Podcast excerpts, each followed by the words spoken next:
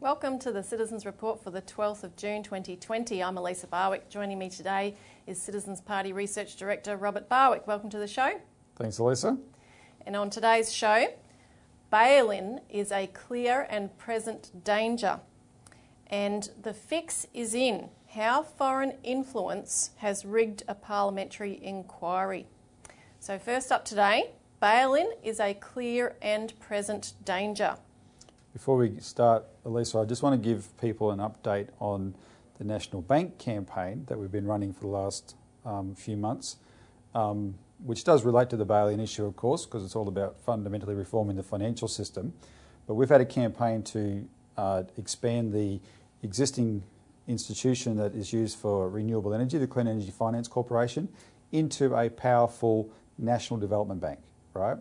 Well, that idea was conceived in the context of the coronavirus lockdown of the economy and the you know the understanding that Parliament might not be sitting until August and things like that. Those those factors have changed. Um, another thing that's come up is, is there's a rule, is an arcane rule in Parliament that is actually blocking us from tabling legislation to adapt this existing institution into a standalone bank. And it's, it's sort of too complicated to explain, but it, basically applies to if you're not a member of the government, um, that is, if you're, a, if you're in the opposition or in a minor party in Parliament, you're not allowed to introduce a bill that involves any government spending at all. The thing to understand, this is an extra constitutional rule. It's not in the Constitution. These are the sort of rules Parliament comes up with, and it's a way of keeping Parliament under control. Because my I argue is I argue, well, if you're not a member of the government, it's unlikely to pass anyway. Why do they need this kind of rule you're not allowed to even table it? Because, of course, if you do table it and you have it in there, then circumstantially, you know, there's nothing in the law that says people have to vote with the parties, right? In mm. fact, parties aren't constitutional. They're not in the Constitution. Um, the, the, the, you know, if, if the majority of people in the House of Representatives support this, this, this proposal in the context of this, what's happening in the world now and in Australia now, that yeah, they, they suddenly decide, yeah, this is an emergency, we've got an unemployment crisis, we need a national development bank, we're going to, we're going to back it. Mm. Who cares if it was put up by someone not from the government, i.e. Bob Katter, right? Um, and so you see where this kind of rule comes in as a way to control things and keep it under control. So we've run up against that. But what it actually means is an opportunity for us because the, the, the first proposal of expanding the CEF, CEFC was sort of an ad hoc way of accomplishing a national development bank. Now we have an opportunity to implement a proper national development bank. Um, it will not be affected by the same rule in the same way. We've had legislation introduced before. So we're preparing a proper standalone dedicated national development bank. It follows what was, we announced last week where the United States Congress has had a, a national infrastructure bank um, uh, tabled there, right? And this, this is a real, there's a lot of potential there. If they do it, this will be noted, you know, whatever happens over there, it definitely gets noticed by our parliament here, right? And we might be, there's already support in the parliament and, and um, they can get around this dedicated proposal. So we'll be, we're, we're working on the, the new legislation now. That'll take a little while. We'll keep people um, updated.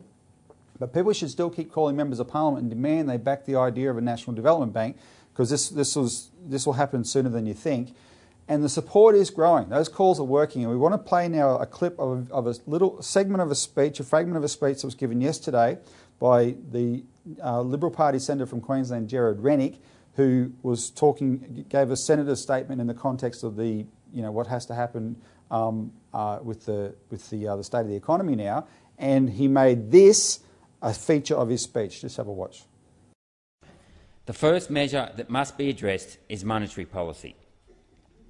Australia does not need foreign capital, and the cheerleaders who advocate this should actually take the time to understand what real capital is our people and how they exploit our nation's untapped wealth for themselves and their children.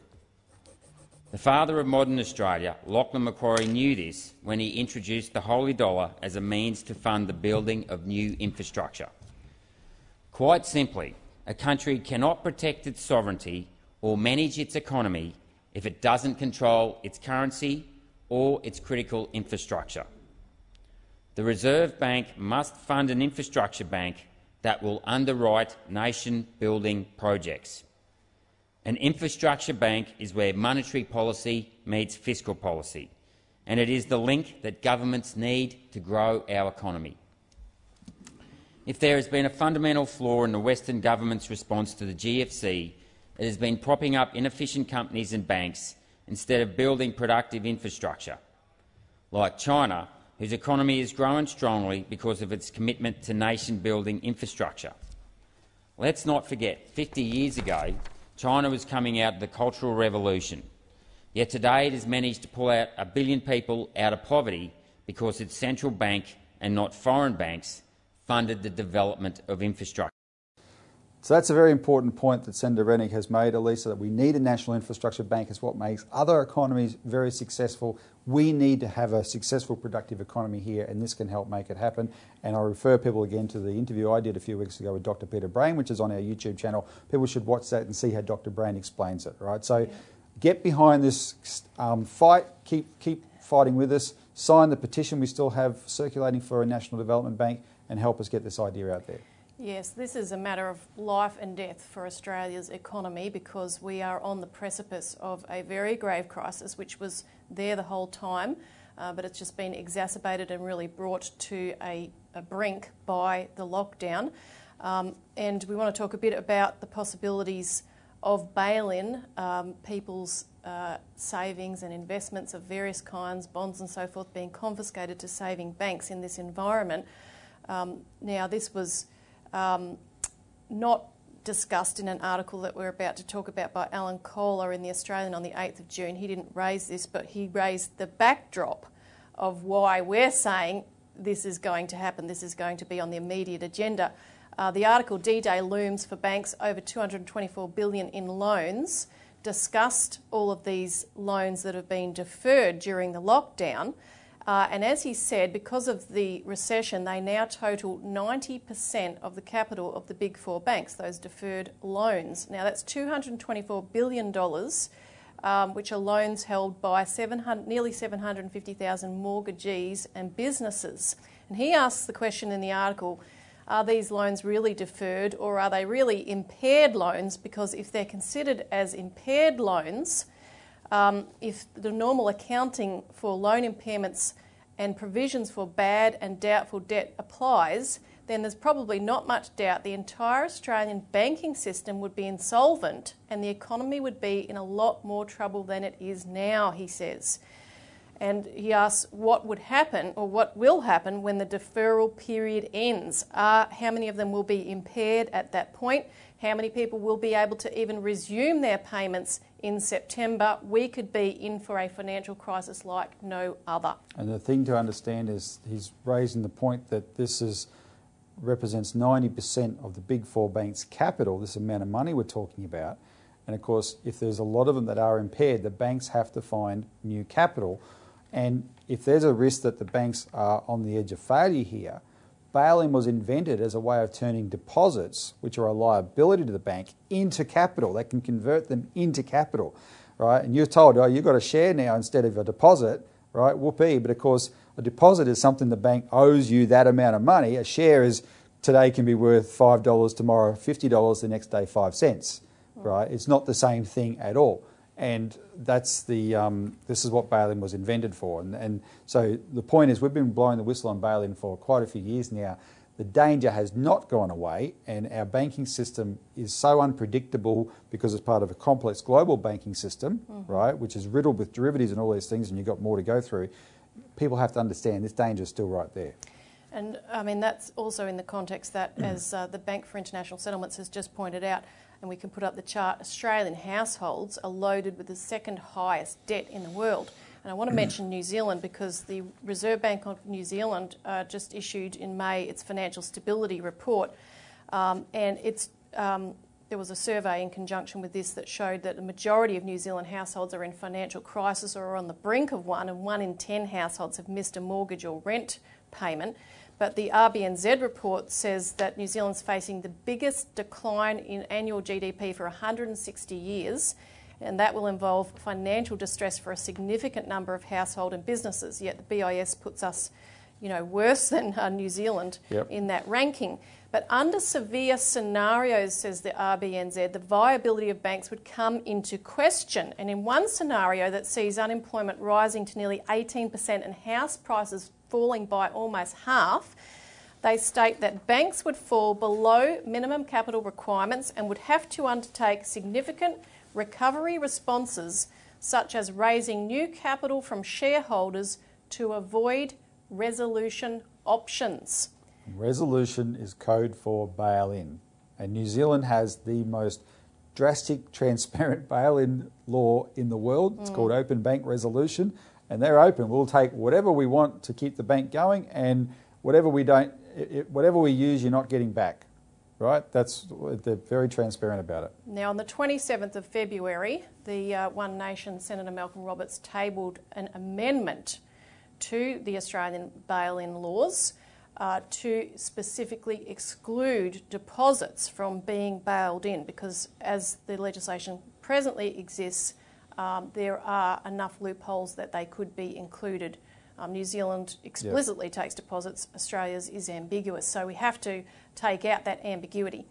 Um, now, we'll take a quick break, but we'll be right back to continue talking about this subject.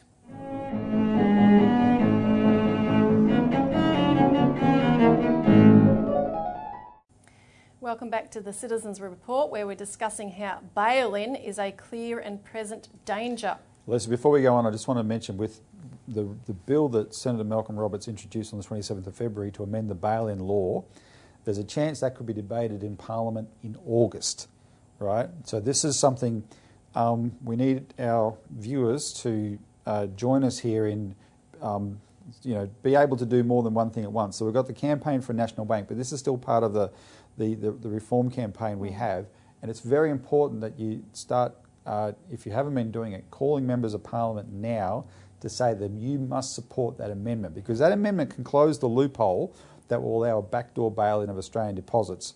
And um, you know it'll be good to have a real fierce debate about that in Parliament and win in August if it gets to be debated. Mm, absolutely, and the urgency uh, behind this campaign for all this suite of financial reform that we've written legislation for, all ready to go. And contact us for more background information on all of that legislation. We've got a, a report uh, called our Bank Manual that contains the most critical material.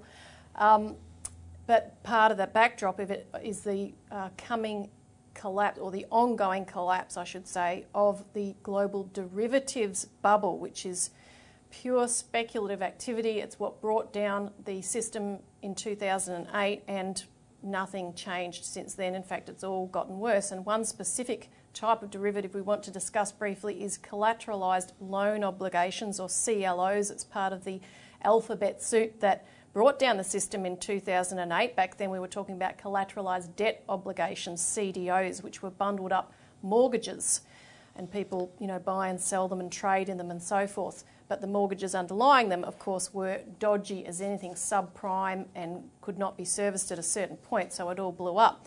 Now, there's been a warning that's just been issued in the Atlantic by a derivatives expert and Wall Street whistleblower by the name of Frank Partnoy, and it's titled The Looming Bank Collapse, in which he warns that the US financial system could be on the cusp of calamity. This time we might not be able to save it.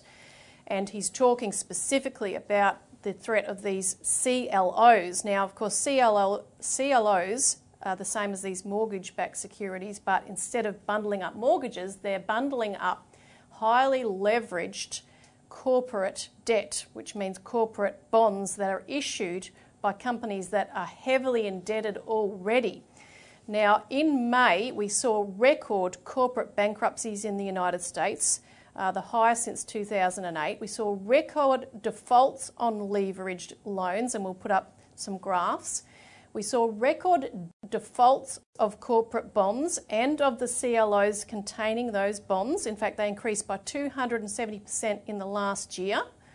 And we saw a large Japanese bank, Norinchukin Bank, having lost $3.7 billion on collateralised loan obligations. This is a bank that pools funds from farmers and fishermen's cooperatives.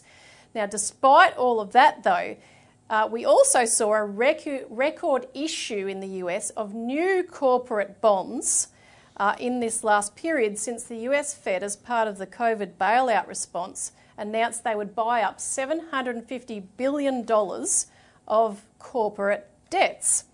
Um, now, this, there's something new in all of this, which is really critical to think about because in this COVID response plan, the US Treasury started working with the Fed to intervene in the markets to buy up corporate bonds.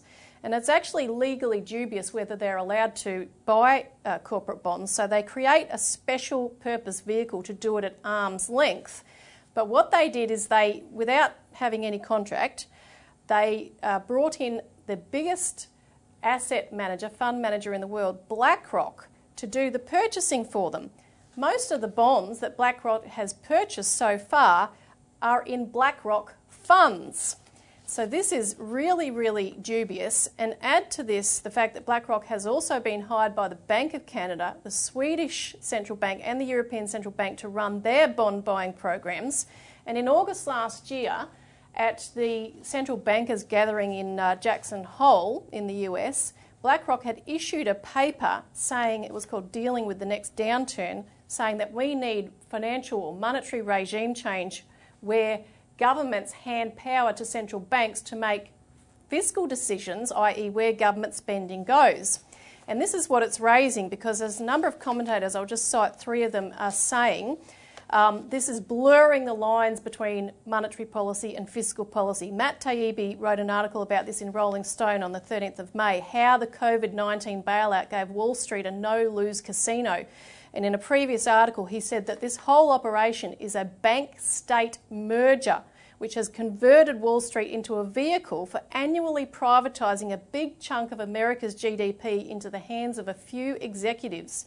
Jim Bianco of Bianco Research from Bloomberg said this scheme essentially merges the Fed and Treasury into one organisation. In effect, the Fed is giving the Treasury access to its printing press. And finally, economics columnist Steve Pearlstein in the Washington Post in April said the Fed has assumed the role as a financial backstop and lender of last resort to every major corporation, along with the banks and investors that are behind them. He said it's no longer just banks that are too big to fail, it's now the entire corporate sector. Well, and the thing with these CLOs, Elisa, is um, we're trying to get a bit of a handle on who might be exposed to them in Australia. We know in 2008 a lot of Australian councils were exposed to these CDOs, mm. um, and you know these are these are only marginally different. And uh, you know, unfortunately, there's a, there's a gambling mentality in Australia as well, right? And so this We've, we've put out a release today on this bail-in danger, and we've actually said you've got to factor that in as well um, in terms of what our we know our banks have a close to forty trillion dollars in derivatives exposure. You know these are the hot spots in the global financial system. Where, where are they at? And, and, just one comment in terms of BlackRock and the Federal Reserve, it's the difference between um, in the you know the 18th century the, the, the pirates and the privateers, right? When they were just purely private, operations. They were pirates going around looting for their own benefit. And when the British government wanted to use them for their benefit, then they just grabbed the same pirates and said, now you're legal, you're privateers, right? And that's how the Federal Reserve is using BlackRock in this operation.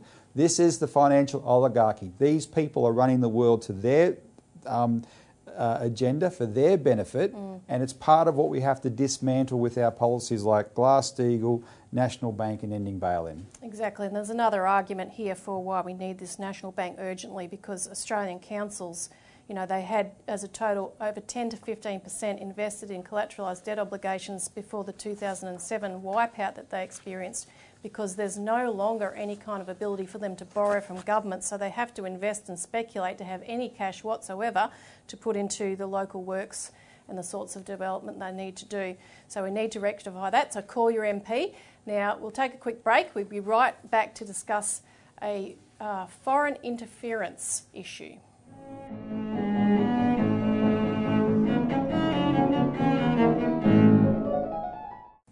Welcome back to the Citizens Report. We're now discussing the fix is in how foreign influence has rigged a parliamentary inquiry.